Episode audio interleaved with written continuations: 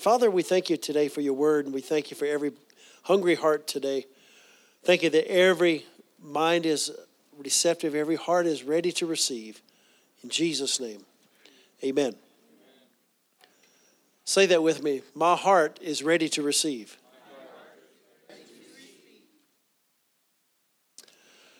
So last week we began talking as the Lord put it on my heart to share about the names of God.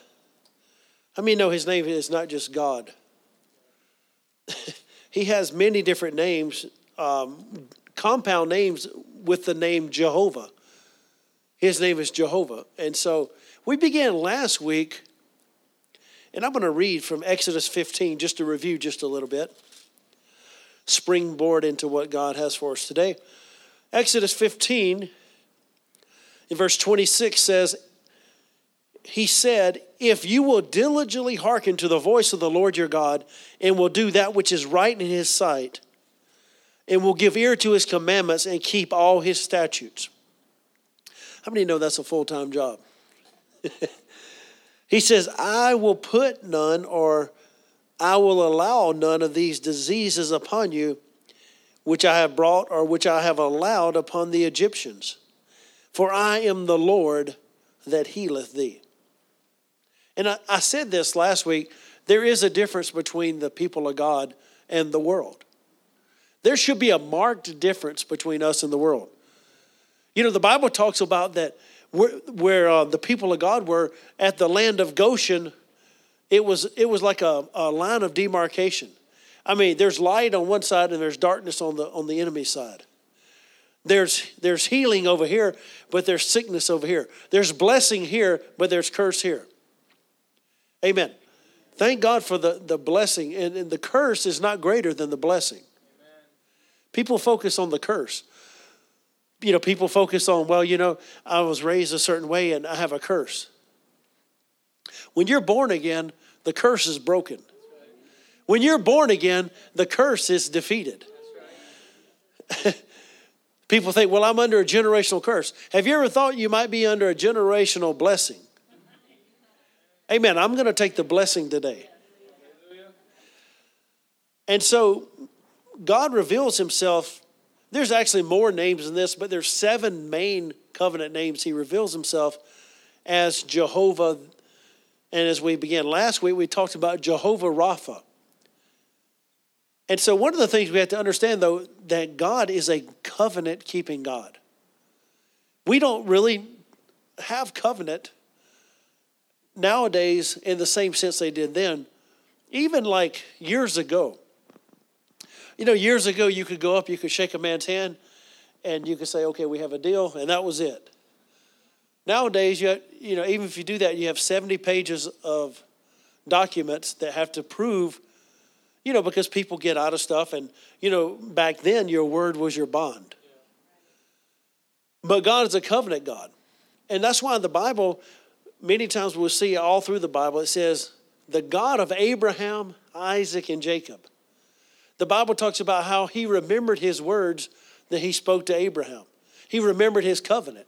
Even when the people of God, if you've ever read the book of Judges, you know what would happen. God would send a deliverer. They would repent. He'd send a deliverer. They would turn. But after things got good for a while, what happened? They turned away from God, they backslid. Their enemies came in and destroyed. And then they cried, Oh, God, help us again. God would send an, um, a deliverer, He would raise that person up. And it was this vicious cycle that went on and on and on. But the Bible says He remembered His covenant. And so there's certain things that that would happen. We see some people that would repent and they say, okay, it's not going to happen in your generation, but it will to your sons. And so God is a covenant keeping God. And so as we began last week, we talked about Jehovah Rapha, the Lord my healer, the Lord my physician. Do you have a great physician today? Amen. Amen. You know, all, all too often, the doctors can look at you and say, There's no hope. The doctors can say, We've done everything we, we can. Well, we shouldn't fall off our chair. You know, a lot of times they say there's nothing can be done. They should really say, there's nothing that we can do. Why? Because the truth known that there's a great physician, and his name is Jesus. Hallelujah. Thank God for the Lord, my healer. So if you found Genesis 17, I still have to find it. And when Abram, who, who became Abraham, Abram was 90 years old and nine, the Lord appeared to Abram and said unto him, I am the Almighty God. Walk before me and be thou perfect. And I will make my covenant between me and you and will multiply you exceedingly. And Abraham fell on his face, and God talked with him.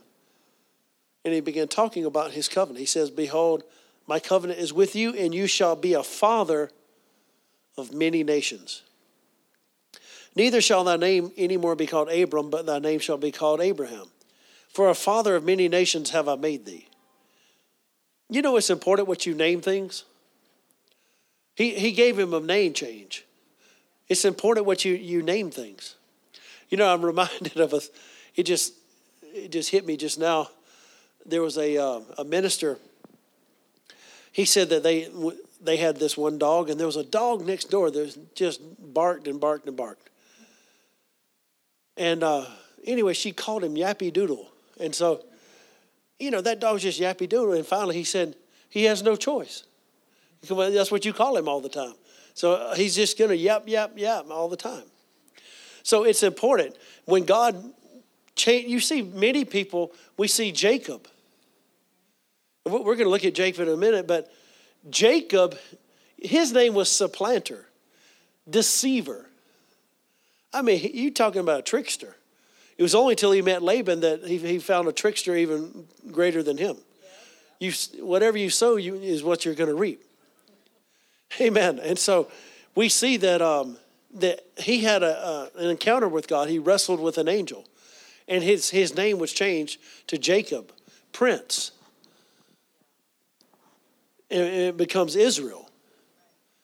Israel, Prince. And so here, you know, whatever um, God wants to do, He's going to name it, He's going to change it.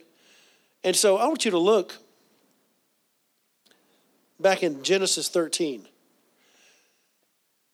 And as you do, in this first verse, he says, I am the Almighty God, walk before me and be thou perfect.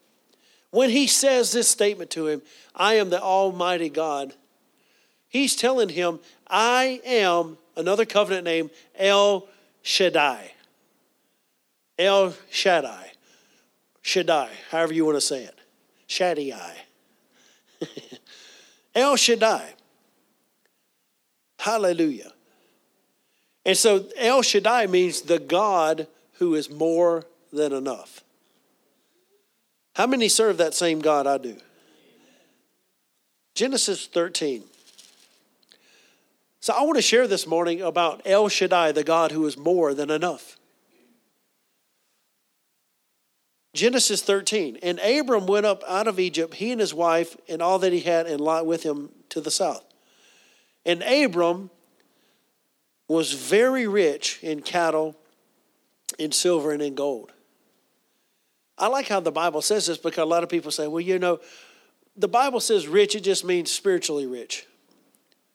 Well, he goes on to qualify what that, that rich is in silver and in gold. I, I don't think there's any spiritual silver or spiritual gold.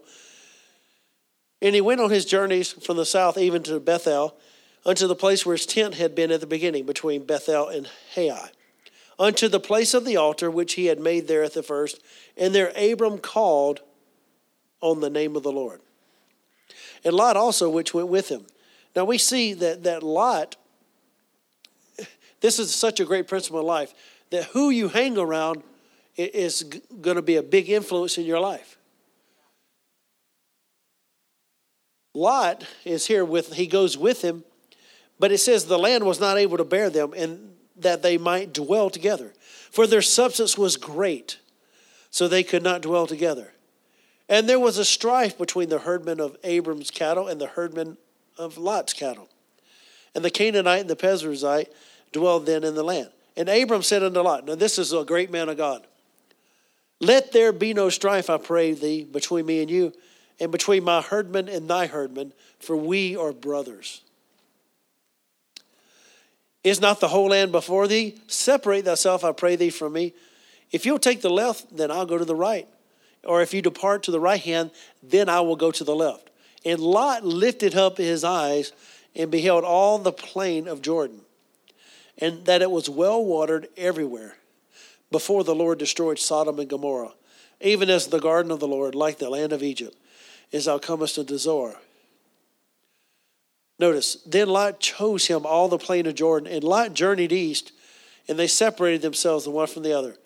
Abraham dwelled in the land of Canaan, and Lot dwelled in the cities of the plain, in look at this, and pitched his tent toward Sodom. But the men of Sodom were wicked and sinners before the Lord exceedingly. And the Lord said unto Abram, after that Lot was separated from him, Lift up now your eyes and look for the place where you are, northward and southward and eastward and westward. So he's telling him, Look at what I've given. Here's the vision. You have to begin to see what I've given you. For all the land which you seest, to thee will I give it, and to thy seed forever. Why? Because he's the God that's more than enough. He's El Shaddai. I want you to understand that he's a too much God. Too much. Too many goats, too many cattle. You know, the Bible tells us in Psalm 23. I'm going to just read that real quick because I want you to. A lot of times people, they only hear this at a funeral. But it's not a psalm to die by, it's a psalm to live by.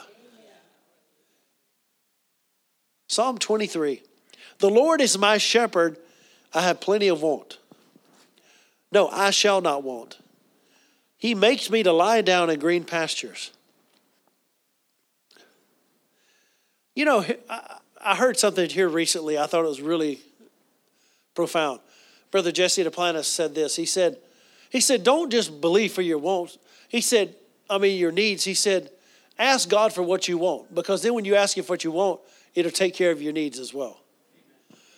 Just throw that out for free. He makes me to lie down in green pastures. He leads me beside the still waters.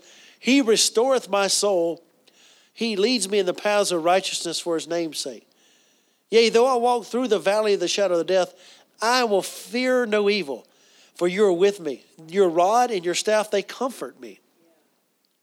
You know, as, a, as the shepherd, Jesus says, I am the good shepherd in John 10. Thank God for the shepherd. What, what's the shepherd do? He feeds and he protects. And so a lot of people have thought that the, the shepherd was there to beat him up, beat the, the sheep. No. He, he has that, that, that staff, he's got that hook. That's to, to, you know, sometimes sheep can be disobedient sheep. They, they do their own thing. And they get off in, a, in between a rock and a hard place. They take that, run it alongside their ribs, turn it up, and pull them up out of a hard place. But then they beat the, the, the, the wolf on the head. It's not for beating the sheep. Amen. His rod and his staff, they comfort me. Look, at verse 5. You prepare a table before me in the presence of my enemies. You anoint my head with oil, my cup is about half full. My cup runneth over. You know, Lord, don't you know when it's running over? Don't you know when it's full? Yeah, I, I believe the Lord just chuckles at that. Yeah, isn't it great? You know, Lord, don't you know it's, it's running over? Yeah, isn't it great?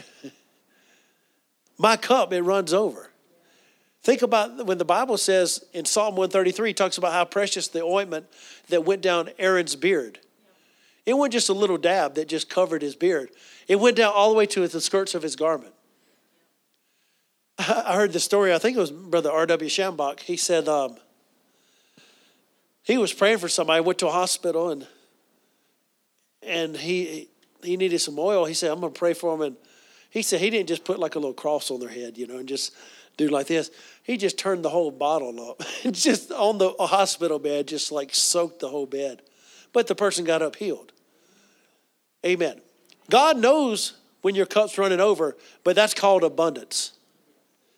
Amen. If you just have about half a cup, you can barely sustain yourself. But when you have a full cup and it's running over, you can sustain a community, you can sustain the world.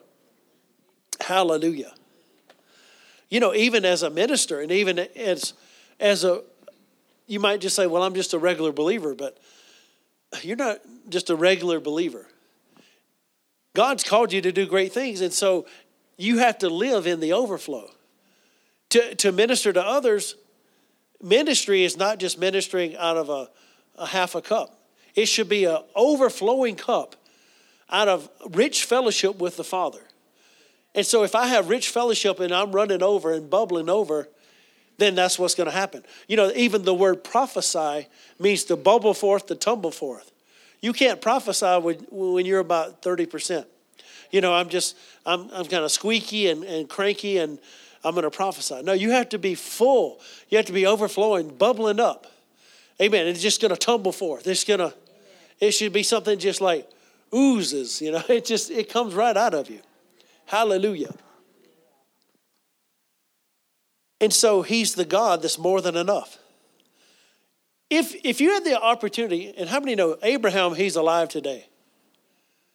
You know, it's not really a quick, uh, a trick question or anything, but Abraham is alive today.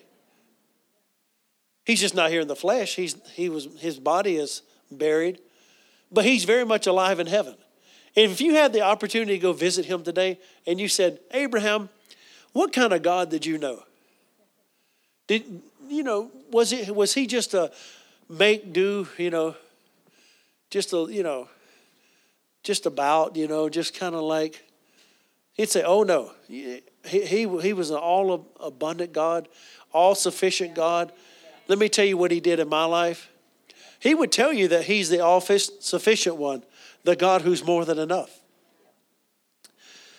You know, if you said, well, you know, uh, Abraham, you know, people in our day, they believe that that um, that that you know having abundance and prosperity is a curse, and they believe that that's of the devil. He'd say, "What?"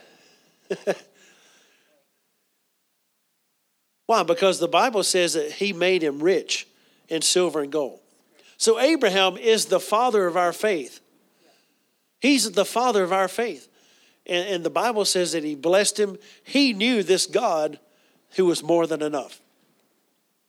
But I want to give you some other people. He's not the only one. How about his son Isaac? The God of Abraham, Isaac, and Jacob. The Bible says that Isaac, that Abraham gave all he had unto Isaac. How many think that's a good start to life? Isaac started, and uh, in life, he had all this abundance, and he was rich, and the Lord gave him a wife. That's a good way to start life. He was 40 years old when he got married. You don't have to wait that long. Amen. but but he was blessed just like his father. And he knew the same God. He knew he saw dad doing things certain ways. He knew how dad was blessed and he knew how to be prosperous as well. And then we see his son Jacob. How God blessed him you know, he appeared to him. Jacob started out. Here he is. He's, he's going out. He has nothing but a stone for a pillow. Look over in Genesis chapter 28.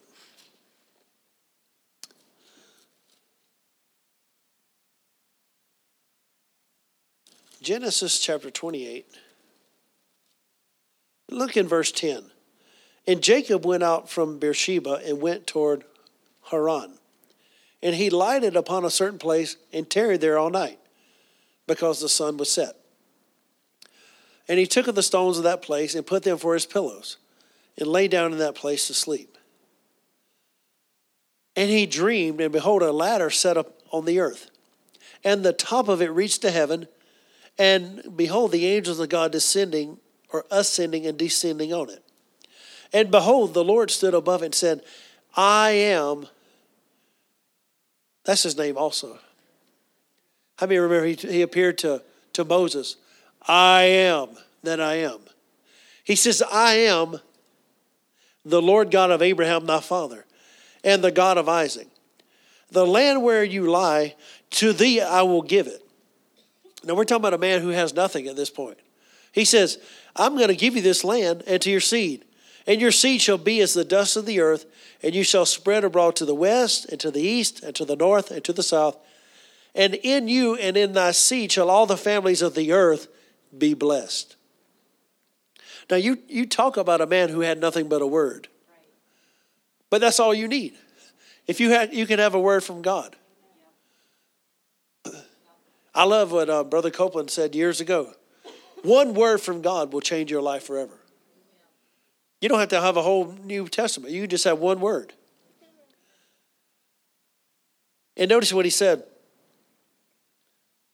In you shall all the families of the earth be blessed. And behold, I am with you, and will keep you in the places where you go, and will bring you again into this land. For I will not leave you until I have done that which I have spoken to you. And Jacob awaked out of his sleep, and he said, Surely the Lord is in this place, and I knew it not. And he was afraid and said, How dreadful or how awesome is this place? This is none other but the house of God. This is the gate of heaven. And we see that he built an altar there. But Jacob knew this El Shaddai, the God who was more than enough. How do you go from having nothing? You go from having nothing to being abundantly supplied. That's, that's Jehovah. That's the God Almighty. That's Jehovah. That's El Shaddai, the God who's more than enough. The Bible tells us about a man that we just mentioned named Moses. Now, Moses was called of God. And, um, you know, people say all kind of things. Well, you know, God had him on the backside of the desert because he was on the backside of, his de- of the desert because of disobedience. It wasn't because God was just proving him out there. It wasn't because God, in his plan, he, he wanted him to be 40 years ahead of where he was. I mean, know, it takes time sometimes. When, when you know, if, if people are disobedient and rebellious. So what happens is Moses has in his heart that he's going to be this deliverer. So he takes it in his own hand. And he goes and he kills this man when he sees his brothers fighting. The next day they go out and he, he starts to talk and say, Hey, you know, what's going on here? And he tries to break up the fight. He says, uh, Are you going to kill me like you killed the Egyptian yesterday and buried him? And of course, he, he took off, you know, and Moses was a wanted man. They had his face up in the post office, had his picture up there, and here he was a wanted man on the backside of the desert. So he appears to him, though, at 80 years old. Moses, I'm sure, saw many fires been out there in the desert. And he looks and he sees this one fire that he's, it was different than any other. He sees this bush that's on fire, but it's not consumed. So just think, it's not burning up, it's, still, it's just like a, a light in this big fire. So he, he says he turns aside. That's significant. He turned aside. He stopped what he was doing. He turned aside to see what it was. And the Lord spoke to him. He said, Moses, take off your shoes for the place where you now stand is holy ground. And so what happens though is Moses goes along this journey. He walks with the Lord. He, he is sent to be the deliverer. And how many remember one episode after the other after the other? Let my people go. And it said that, that Pharaoh hardened his heart. And then finally they cross the Red Sea. And so you can just imagine though he had this experience with God. You know, when you have an experience of, no one's experience with God is at the argument of someone with an opinion. You can have an opinion all day and have knowledge, but when you have an experience with God, it's not even open for debate. and so here he is. He has this experience with God.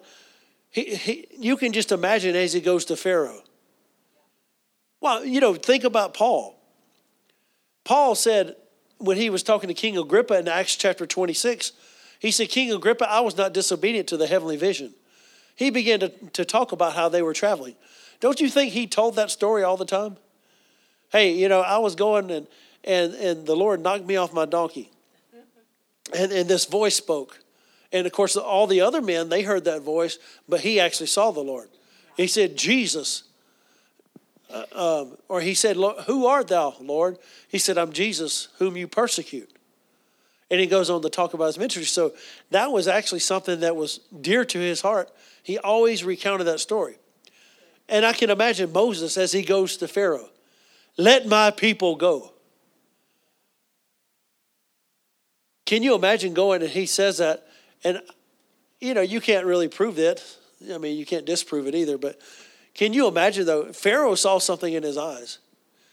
I'm sure when he looked at him and he looked at Moses and he said, Let my people go, he could see the flames flickering in his eyes. He's like, Oh. But he would then he would go to do it and then he would change his mind. He would harden his heart. I'm not going to do it. Until it was too late. Pharaoh drowned in the in the depths of the sea. Amen. Miriam took her tambourine and they danced and they praised God and the horse and his rider thrown into the sea. And if you, if you grew up in, in charismatic circles in the early 90s, you sang that song like we did Horse and the rider thrown into the sea. Amen. Hallelujah. We have to bring the tambourine back out. You can only have certain people play it, though. Who's ever been in a service? You know, tambourine's pretty simple instrument, but you, it's just all, when you have a tambourine off beat, that's just a bad combination. And you always have two or three people. Oh, if they're going to bring theirs out, I'm going to bring mine out too, you know? and then then brother shofar brings his out and then then you have all kinds of things i did have a shofar one time but i will admit that thing stunk so bad i got rid of it it just right wayne do they they all stink like that they just bad i mean it's like when you play a brass instrument, it just it stinks, you know. You know, you're playing and you know spit goes to the horn, all that good stuff. Anyway, so Moses tells him, "Let my people go." I'm sure those flames flickered in his eyes, and it was always embedded in his conscience as he as he told Pharaoh these things. But the reason why is because of the God who's more than enough. Think about a man that, that thought he was, he was done for. Two thirds of his life is gone. He lived to be 120. But God was just getting started with him. Hallelujah. So if you're under 80 or if you're over 80, you're still available for God to use. The Bible tells us about David. How many remember David? The Bible says he took out a lion. Now, I don't know about you, but people don't just take out a lion. You know, they're not just a little cat, you know, like you have in your backyard. But the Bible says he grabbed a hold of this lion. I did hear the story years ago. There was a man, I can't remember if it was a lion or a cheetah. It sounds more like it would be a lion because of the, the, the you know, how large the animal is and being able to carry a person. And so um, there was this man, though, that um, a lion had grabbed a hold of him, and he thought he was going to die. He said he didn't know what to do. He, he reached, as he's there, pulls the lion, pulls his tongue, rips it out of his head, and the thing bleeds to death. So always remember if a lion grabs a hold of you, just do that. Our pastor tells the story that there was a man that who was a minister he was, he was actually running from God. And he said he was in the bush of Africa, and a lion grabbed a hold of him, carried him a 100 yards. That'd be like, like our little dog, you know, he's growing now. He's what, eight months old, but you'd be like him, who's like 50 something pounds, just picking up a little toy. Here, this lion picked up this man, and he said, What'd you do? He said, Well, as he was carrying me, I made a dedication to God. How many think that's a good time? He said, Lord, if you get me out of this, I'll do whatever you want me to do. And he did. And the Lord, uh, I don't know what the total outcome, but he got out of that. Oh, actually, I think he reached in. I think he had a gun, and he reached and, and you know, on the run, shoots shoots the lion, and he kills over. That's the God who's more than enough. Hallelujah. So here, here David takes out this lion. The Bible says he took out a bear. How many's ever seen a bear, you know, like in person? I mean, I've seen them at the zoo. Thankfully, that's about as close as I get to them. And uh, anyway, you, you see like a, a, polar bear. I saw like a polar bear in the, the Atlanta Zoo one time, and those things are huge. And I don't care if I was 10 years old, it still was big. But David grabbed a hold of it and, and slew this bear. And then what happened? He said, This giant shall be the same. Why? Because I took out the lion, I took out the bear. This uncircumcised Philistine, talking about Goliath, he said, He's going to be just the same. He said, I'm going to take your head off. Why? Because the God who's more than enough. The God who's more than enough. You know, David didn't go in his own name. He said, You know what? I read some books about my father Abraham. You know, I read, I read this and I read in the word. He said, No. He said, I come to you. He said, You come to me with a sword and a spear. He said, I'm coming to you in the name of the Lord my God, in the, in the name of the Lord of hosts. See, that's a totally different thing. Don't compare your giant with you, compare your giant up to God. And I like what one minister said. He said, Never run at your giant with your mouth shut. What did he do? He started running at him, telling him, This is what I'm going to do. I'm going to take your head off. He said, You know, Goliath said, Am I a dog that you come after me like this? He said, Basically, yes. But because the God who's more than enough. I want you to look at this. We turn to Daniel chapter 3. Daniel chapter 3. You know, the Bible says Jesus Christ the same yesterday, today, and forever. So we know that He's the same God that He was in the Old Testament. He delivers today. Daniel 3, and let's look in verse 13.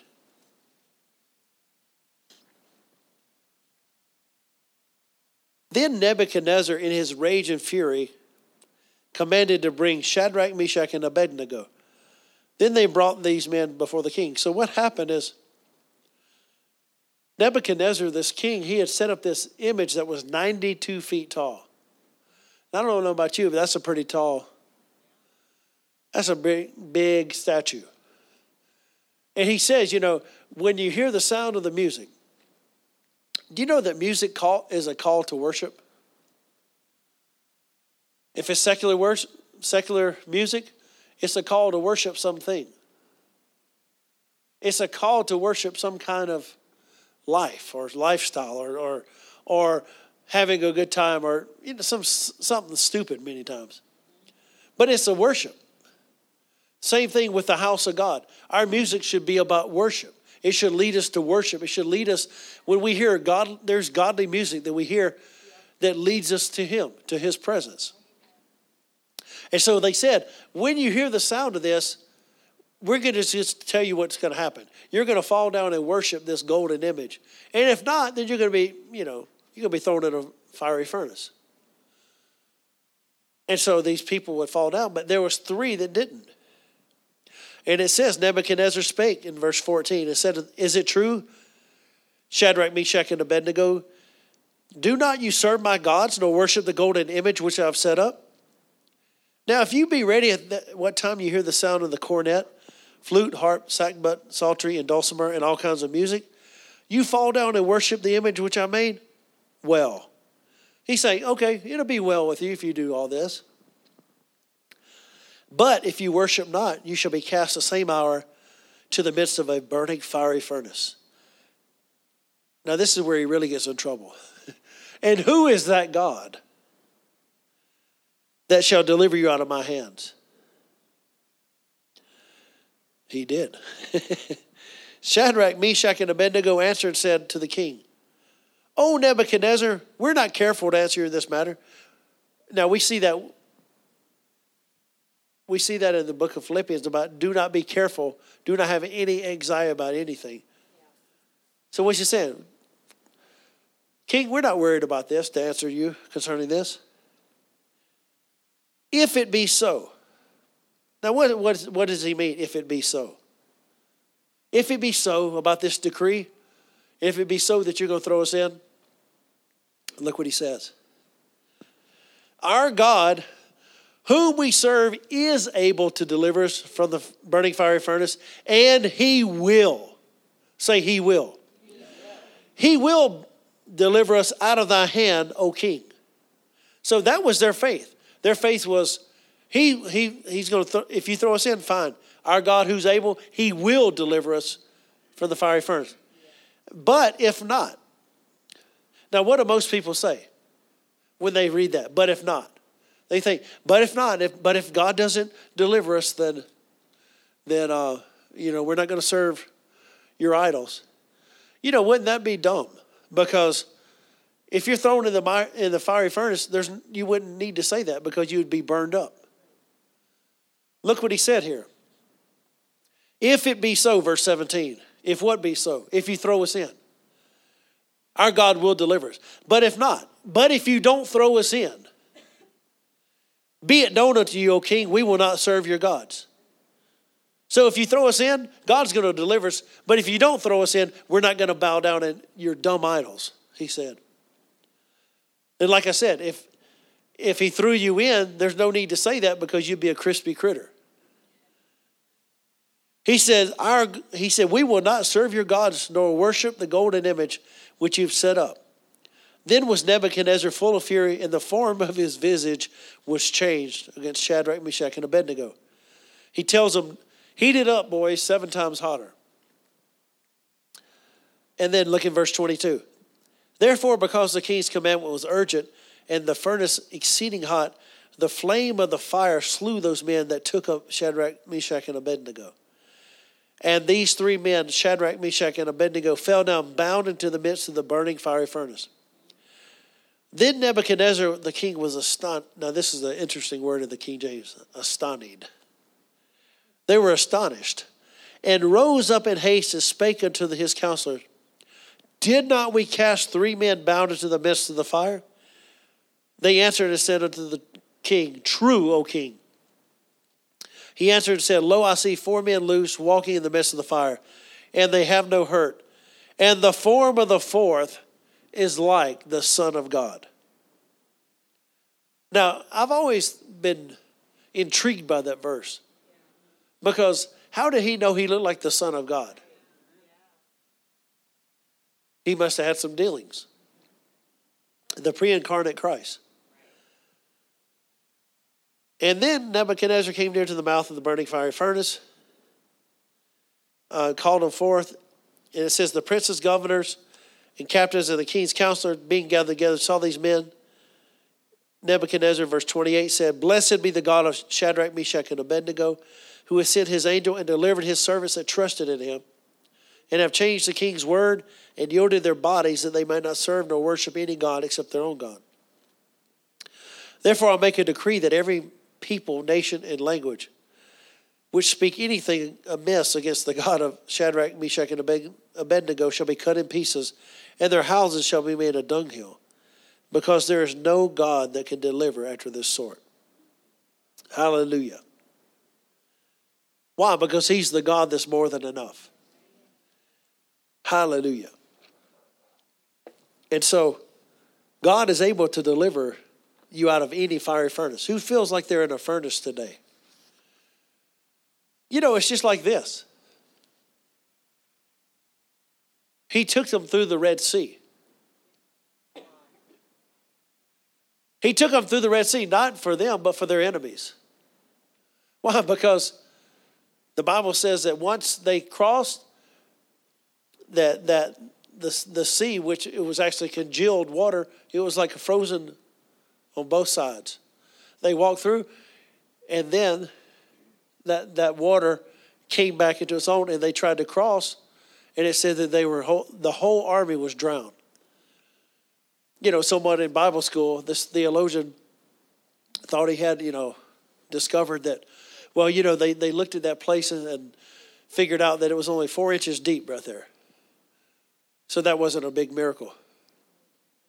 And so he said, Well, Mr. Theologian, that's pretty amazing because the Lord God drowned the whole Egyptian army in four inches of water.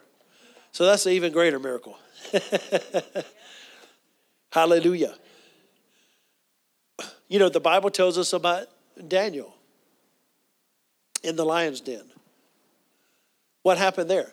They also made a decree. It said, you know, there, there for 30 days, Nothing shall be except asked of the king. There shall be no prayers to any God. You know what the Bible said? It said that Daniel opened his doors just like he did aforetime.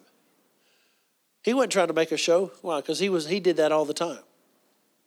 He didn't say, Well, bless God, we're just going to defy them. He just said, Okay, I'm going to do what I always do. I pray every day. I'm going to do what I always do praise God, worship Him. And the Bible says they throw him in the midst, they're going to throw him in the midst of a den of lions. And so they do. And the Bible, of course, that king, he was all worried about it and, you know, sweaty palms. And the next day he goes, he says, Is your God able to deliver you? Did he deliver you? He said, Don't worry about it. He said, I'm okay because there was no, he said, because innocency was found in me.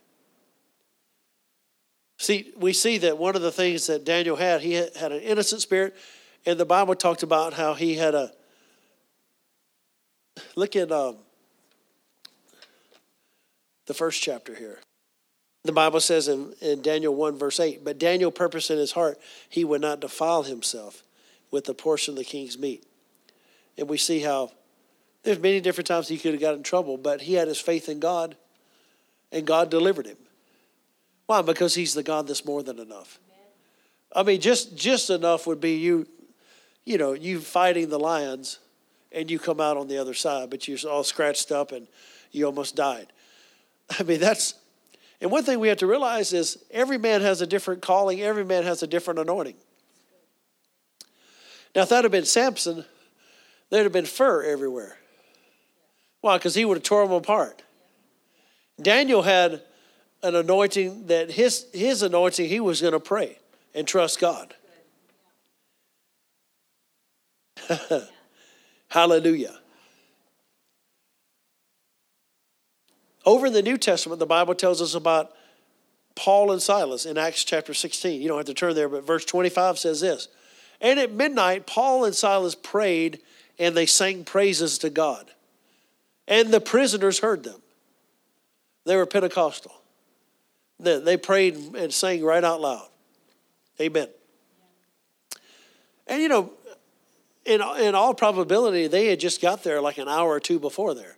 It wasn't like they were there for weeks and weeks and then finally you know, they started praying and, and praising God. But the Bible says at midnight, the darkest time of the day, just like when trials come, the darkest time, he says they begin to, to pray and to sing praises unto God. Hallelujah. You know, the Bible tells us in Acts chapter 4 about the church. How many remember they were always getting in trouble? Especially with the religious leaders the religious leaders came up and said, you know, don't talk in this name anymore. Don't speak in this name of Jesus anymore. And they said, we have to obey God and not man. And the Bible says in Acts chapter 4, it says, and they went into their own company and reported all that the chief priests and elders had said unto the people. And they lifted up their voice in one accord and said, Lord, you are God, which has made the sea and the earth and all the things within. And they go on and magnifying God, and they say this half a verse. Now, Lord, behold their threatenings.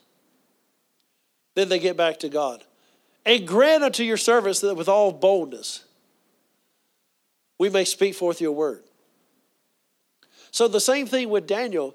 Daniel, I was going to say this a couple moments ago.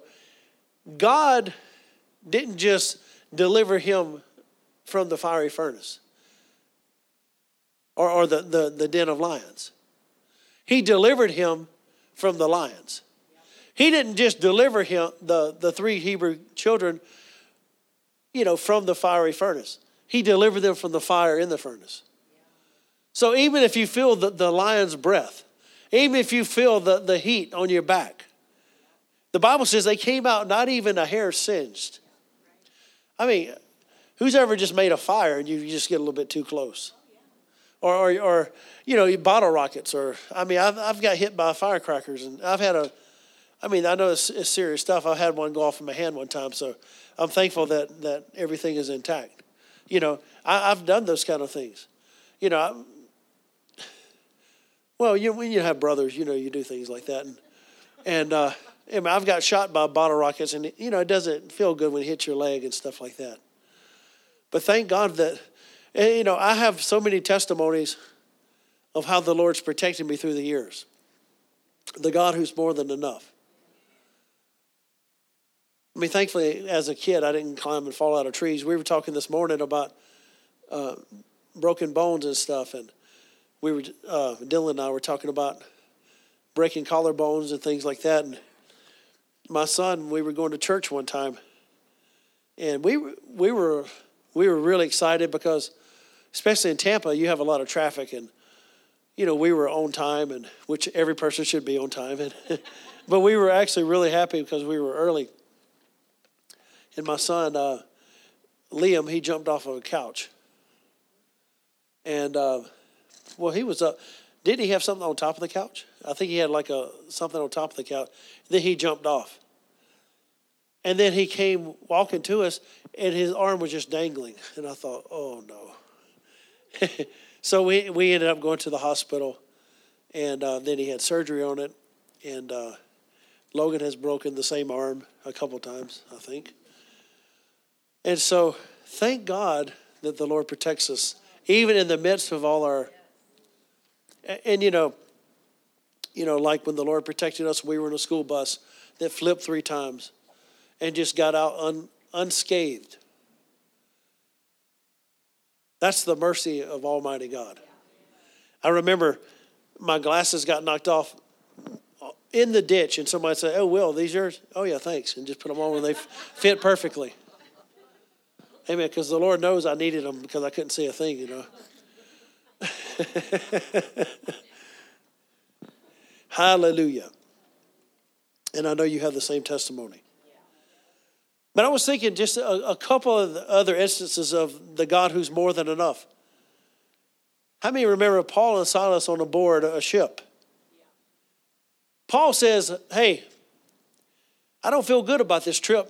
I don't think you should take this. And it says they listened to the, the guy that was steering the ship more than they listened to Paul. And it said that everything looked really nicely. But then when they got out there, the Bible says Euroclydon, this big storm came up. And it says that they were there for all these days. For 14 days, they fasted. Now, I'm sure that wasn't a fast they called because they wanted to get close to God. they they were probably scared more than anything and didn't have you know they kept unloading some of the cargo. But paul the bible says he, he, he stand up one day and says be of good cheer for i have seen he, he talked about this angel that appeared to him. He says paul be of good cheer and all the people shall be saved but they have to stay with you. So he said, you know, you have to stay with me and um, don't, don't just take your life in your hand. And he said, Be of good cheer, for the God whose I am and whom I serve. Boy, I tell you what, they, they should have been so happy that they had a preacher on board that ship. You know, people should be so glad that you obeyed God, your family members. And that's actually the best thing you can do for your family is obey God. Even at the time if they think you're crazy. They'll come back to you years later and say, Boy, you did the right thing. Hallelujah. Amen. I know even when I went to Bible school, I, I was planning to go to a certain university, and uh, I had to tell this one person, say, No, I'm not going. And that's probably the last time I've talked to that individual 30 years ago. I remember even my mom, she, she understood, and we, we, we talked about it. But my, my brothers and my dad, uh, you know, they probably thought, what's got into this boy? And, um, you know, you, you have these scholarships to go to this university. But I knew what was in my heart. I knew what God was telling me to do. And then it was sometime later, you could see how the Lord impacted them, though, from that. And they saw what, what the, the school I went to, Rhema Bible Training Center, and it made an impact on them. Thank God. but Paul and Silas, the God who was more than enough, saved their life. We see that all throughout history, we see all throughout church history those that, that serve the God who is more than enough. You know, if, if you study church history, there were people that were burned at the, the stake.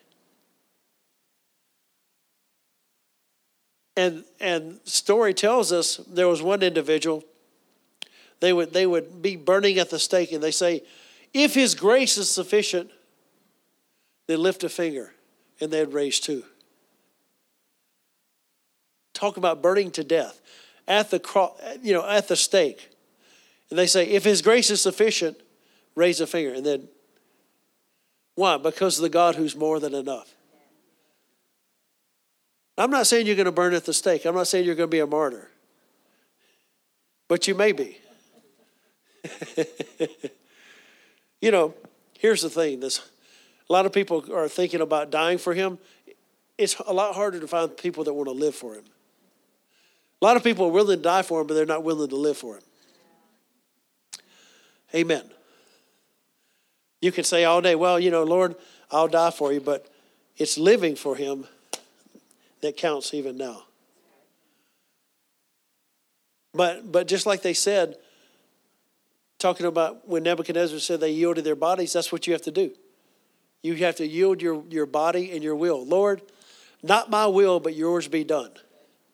I'll go where you want me to go. I'll say what you want me to say.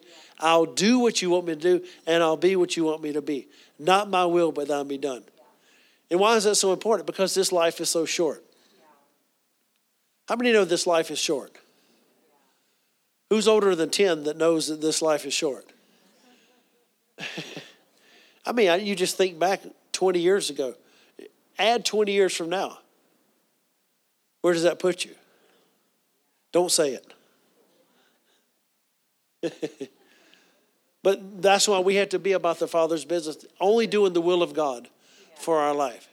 Can you say amen? The, say this I serve the God who's more than enough. The Lord told Paul, Paul, by grace is sufficient for you. Why? Because Paul encountered these, wherever Paul went, there was a demon spirit following him. yeah, we felt that too. You know, you feel like there's, there's someone assigned to you. And so here's what happened. The Bible, how many remember? Let me just read this for a minute because it'll help you.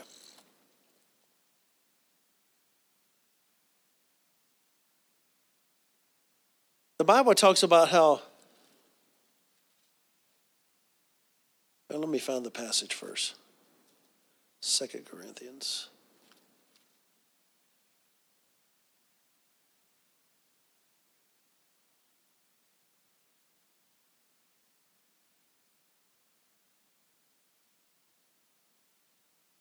2 Corinthians 12. The Bible tells us, verse 7 Unless I should be exalted above measure through the abundance of the revelations, there was given to me a thorn in the flesh, the messenger of Satan, to buffet me, lest I should be exalted above measure. And so here, this spirit followed Paul around to stir up trouble. Wherever he went, there was revival or riot, and actually both many times. And so this spirit is there. The actual the word is angelos. People have taken that and they said, you know, a thorn in the flesh. We see all in the old covenant. The Bible talks about the Egyptians being a thorn in the flesh and thorn in your sides. If you don't do this, you don't drive them out, they're going to be a thorn in your side. So people have taken this in theologians that are mixed up. They they've said, well, this was some eye disease he had, and and he had this stuff running out of his eyes, and that's why Paul even said, You see how large a letter I wrote unto you. Like the letter was this big, you know. like the words are this big because my, you know, I had this eye disease. But no, what is he talking about? He's talking about a thorn in the flesh. He's talking about a personality, a demon spirit that always was causing trouble. But here's what Paul said I besought the Lord three times that it might depart from me. I, I guess Paul forgot his own revelation that he had. Why? Because he even said, the Bible says, resist the devil, he will flee from you. He talks about the authority of the believer in, in Ephesians. But he says, I prayed and said, the Lord said, My grace is sufficient for you. For my strength is made perfect in weakness. Most gladly, therefore, will I rather glory in my infirmities, that the power of Christ may rest upon me. But see, don't look at that and say, His grace is sufficient so I can just bear it. His grace is sufficient so you can overcome it. His grace is sufficient so you can go to the other side. Can you say amen? His grace is sufficient so I can win. With God, it's not like, well, you win a few, you lose a few. No, we win them all. We go to the other side. We triumph, and then we make the devil lead it for the next 40 years. Hallelujah. Thank you, Lord. Hallelujah. Thank you, Lord. Thank you, Lord, that you are the God who's more than enough. El Shaddai. Every head bow, every eye closed.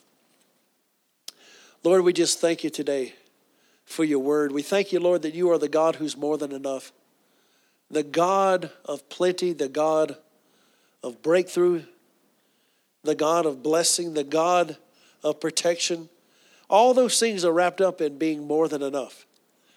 Not just enough. Lord, even as we see the children of Israel, they went from the wilderness of not enough. Or they were in Egypt, not enough. Then the wilderness was just enough. But you wanted them to go to Canaan land, which was more than enough. Thank you that every person in here, Lord, lives in the promised land of blessing. I just want to encourage you. As I was sitting there and I was reading when I was following on with Pastor Will, Nebuchadnezzar, he said, he, he said to him, Whom the Lord delivered him because he trusted in him. He had a firm reliability on the God who's more than enough. He trusted him. And I think that sometimes we don't understand that, what trust really is. That we're not confident enough that God can do it, that He is the deliverer. And so I just want to encourage you. If you read that passage and you go on, Nebuchadnezzar, he said, he said, you know, uh, and those who don't agree with this and who come against what what what what Shadrach, Meshach, and Abednego, what what when if you come against that and you speak against that and you're not confident and you don't trust like them, you know what happens to you? Your house becomes like a dunghill and you'll be cut into pieces. so there's really no alternative. There, there is an alternative of trusting in Him. But you don't want that kind of trust. Amen? so God delivers those who trust and who have a firmness, who are confident, who say, Yes, God will provide. Yes, God will bring me through this. Yes, He is the one. He's going to do it. He's going to cause me to triumph in every situation. Amen. And so you just, I, I just want to encourage you today that God is the deliverer. He is the deliverer. How many of you can say with an uplifted hand, I've been delivered? I've been, de- every single person in here should have their hands raised up and say, Yes, God has delivered me out of something. Amen. And it's just the beginning. It is just the beginning. So I don't care what you're facing. Uh, uh, you know what has helped me in my walk with God? This was shared with me when I went to Bible school way back, way back when. I don't to lose count now. Okay, thank you. Uh, is I say, I heard this, Pastor Rodney said this way back when. And he said, I want you to tell the Lord, I trust you with my life. And that has always stuck to me. So, right now, I'm going to say the same to you. I want you to lift up your hands and I want you to talk to the Lord. And I want you to say that Lord, I trust you with my life. And I want you to talk to the Lord right now, but whatever that is, whatever that situation is, I want you to tell him you trust him. Say, I trust you with this, I trust you with that, I trust you with this, whatever it is. Thank you, Jesus. Thank you, Jesus. Thank you, Jesus. Thank you, Jesus. Now I want you to praise Him. Give Him thanks right now. Hallelujah. Thank you, Jesus. Hallelujah. Hallelujah. We just thank you and we praise you, God, for the answer, Lord. We praise you and thank you, Lord, in advance of everything that you're going to do and how you're going to come through for us. In Jesus' name. Jesus' name. Lord, I just I just pray Lord, that this is the best week that people have. That this is the best week, Lord. I thank you, Lord, for things that move this week. Move, move, move out of their way. Things that are hindrances, that they just move out of the way in Jesus' name. I thank you, God. Thank you, God, for making the path, making their path um, moving moving things out of the way so that they don't trip up on anything. Lord, I thank you, Lord, that it's a smooth path and that they'll see clearly where they're walking this week. And lord that they'll just they'll just go straight to that thing lord that that and they're on their way. They're on the way to the promise. They're on the way to the victory. They're on the way to that thing that you spoke in their heart a long time ago and even even things that you spoke recently lord. I thank you father god that this is the week lord that things move out of their way. Lord even we celebrate even the small victories father. And so lord i just thank you that you just bless them this week lord as they go. Lord just uh, put a, a a fire in their step lord knowing that they can be confident in you and that they can trust you this week lord in every week, Lord, and that you we see the hand of God moving in their life, Lord. And so we just thank you for it and we just we praise you. Lord we put a, I just pray you put a hedge of protection around every single person here in this place. Lord that no weapon formed against him shall prosper lord. That every tongue that rises against him in judgment you will prove it to be wrong. We condemn those words. Lord i thank you lord that this is the heritage of the servants of the lord. Lord it belongs to them. I thank you father god that you just protect them. You keep them safe from all harm and all evil this week, Lord, and, and Lord, that you that you do wonderful things. You're a mighty God. You are a wonderful God. Lord, we just praise you and we thank you, Lord, for everything that you're going to do this week. In Jesus' name. Amen. Amen. Well,